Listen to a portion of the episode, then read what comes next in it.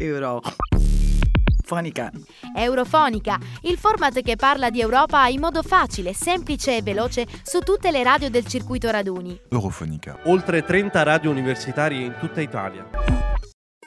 30 anni. Questo è il limite di tempo che si è data all'Unione Europea per eliminare tutte le emissioni di CO2. Il piano totale spazia dall'aumento della produzione di energia generata da impianti eolici e solari all'80%, fino a investimenti nell'isolamento degli edifici in modo da diminuire l'uso di aria condizionata e riscaldamento. La nuova proposta dell'Unione Europea è una risposta al report delle Nazioni Unite che lancia l'allarme. O facciamo qualcosa entro i prossimi 12 anni o i danni causati dall'ambiente saranno irreparabili. Il report consiste in 33 pagine presentate ai governi che riassumono la situazione attuale e le previsioni per il futuro. Il limite da non superare non sono più i due gradi dell'accordo di Parigi, bensì mezzo grado in meno, ovvero un aumento di un grado e mezzo. E abbiamo già raggiunto un grado. Con l'attuale livello di emissioni, il grado e mezzo verrà superato nel 2040, arrivando a 3 gradi in più alla fine del secolo. Un tale aumento di temperatura porterà inevitabilmente a carestie, incendi, inondazioni e danni che sono stati stimati intorno ai 50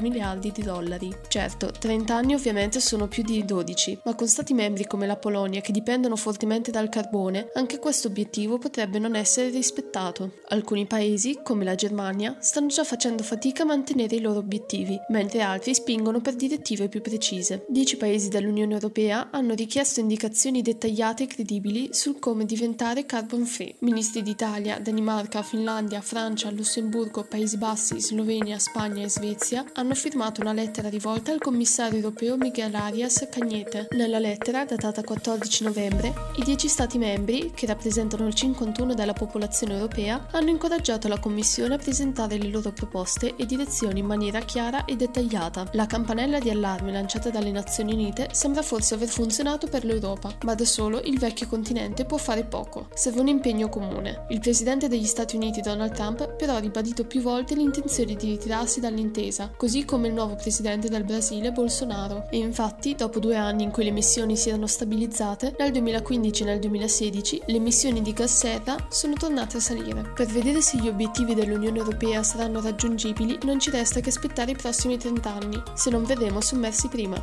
Silvia Pegurri per Eurofonica, Verona. Eurofonica.